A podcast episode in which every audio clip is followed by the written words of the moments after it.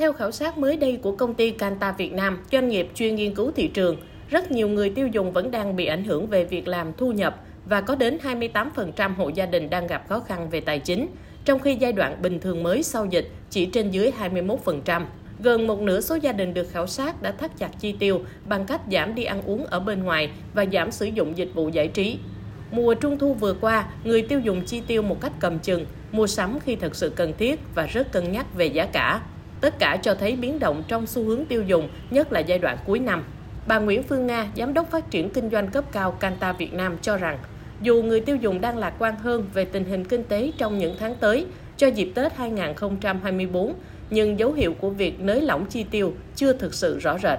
bên Canta có một cái dự báo rằng là sẽ có một cái sự khó khăn. Người ta sẽ không có chi ảo ạt giống như là những mùa Tết trước là khoảng ba ba bốn tuần trước Tết là người ta có thể đi siêu thị và người ta đẩy xe rất là lớn. Còn trong trong bối cảnh gần đây á, thì sẽ thấy là người ta sẽ chi tiêu một cách cầm chừng hơn. Mua từ từ xem là có thiếu thì tôi mua thêm.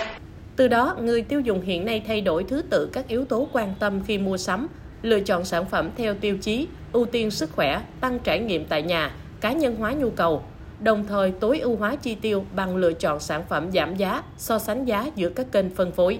Nhiều chuyên gia thị trường cho rằng doanh nghiệp sản xuất cần nắm rõ sự thay đổi của thị hiếu, thói quen và khả năng chi tiêu của người tiêu dùng để xoay chuyển sản xuất và cách thức kinh doanh ngay trong mùa cuối năm này. Bà Vũ Kim Hạnh, Chủ tịch Hội Doanh nghiệp hàng Việt Nam chất lượng cao nhận định, thị trường có nhiều yếu tố bất định, nhiều sự thay đổi Điều quan trọng nhất hiện nay là các doanh nghiệp phải nắm chắc những thông tin, dự báo và đồng thời lựa chọn giải pháp của mình từ ngắn hạn, trung hạn, dài hạn để có thể đáp ứng được những yêu cầu mới của người tiêu dùng.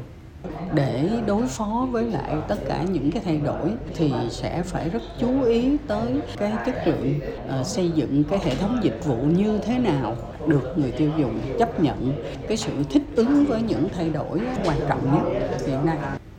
Bối cảnh đặt cho doanh nghiệp một bài toán khó trong thời điểm hiện nay. Doanh nghiệp cần suy nghĩ tới việc cân đối danh mục sản phẩm và gia tăng kênh phân phối đem đến sự cần thiết và tiện lợi cho người mua. Anh Phạm Đình Ngãi, giám đốc công ty trách nhiệm hữu hạn Trà Vinh Farm với thương hiệu mật hoa dừa Shop Farm tiêu thụ 95% sản phẩm ở thị trường trong nước cho biết công ty chuẩn bị mùa kinh doanh cuối năm từ sớm và hiện vẫn đang điều chỉnh cho phù hợp mình cũng sẽ xem những cái bài báo cáo để mình xem tới là cái thị trường Tết khi cuối năm nó dịch chuyển đặc biệt là trong tình hình như hiện tại dịch chuyển theo hướng nào và cái xu hướng nào của người tiêu dùng người ta sẽ dịch chuyển thì mình sẽ thiết kế những cái ấn phẩm hay thiết kế những cái bộ sản phẩm nó phù hợp với cái nhu cầu đó của người tiêu dùng và theo khảo sát thị trường của Canta, có đến hơn 40% số ngành hàng tiêu dùng đang bị giảm sức mua.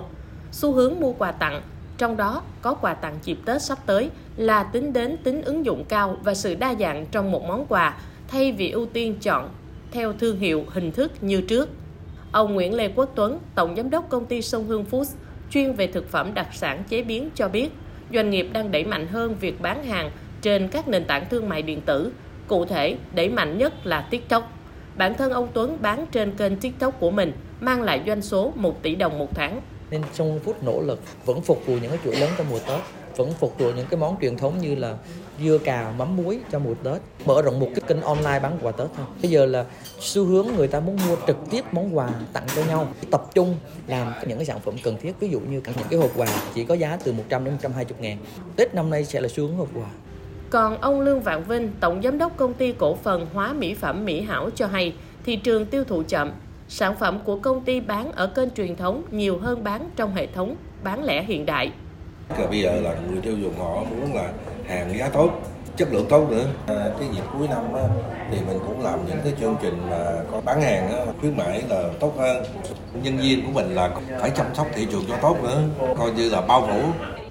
Biến động kinh tế đã và đang tác động tới túi tiền và thói quen mua sắm của đa số người tiêu dùng Việt Nam. Vì vậy, khi đưa ra nhận định về xu hướng mua sắm Tết 2024, các chuyên gia cho rằng sản phẩm thiết thực tiết kiệm sẽ chiếm lĩnh thị trường – người tiêu dùng sẽ xem xét cân nhắc lại mức độ quan trọng của hàng hóa và dịch vụ đối với gia đình, có xu hướng ưu tiên những sản phẩm mang lại giá trị trong cuộc sống hàng ngày. Chính vì vậy, việc giữ được mối liên kết và giá trị sản phẩm là rất quan trọng để thu hút người mua trong dịp Tết 2024. Dự đoán, những sản phẩm có tính ứng dụng cao như thực phẩm, hàng tiêu dùng nhanh có thể sẽ tiếp tục tăng trưởng trong thời gian tới.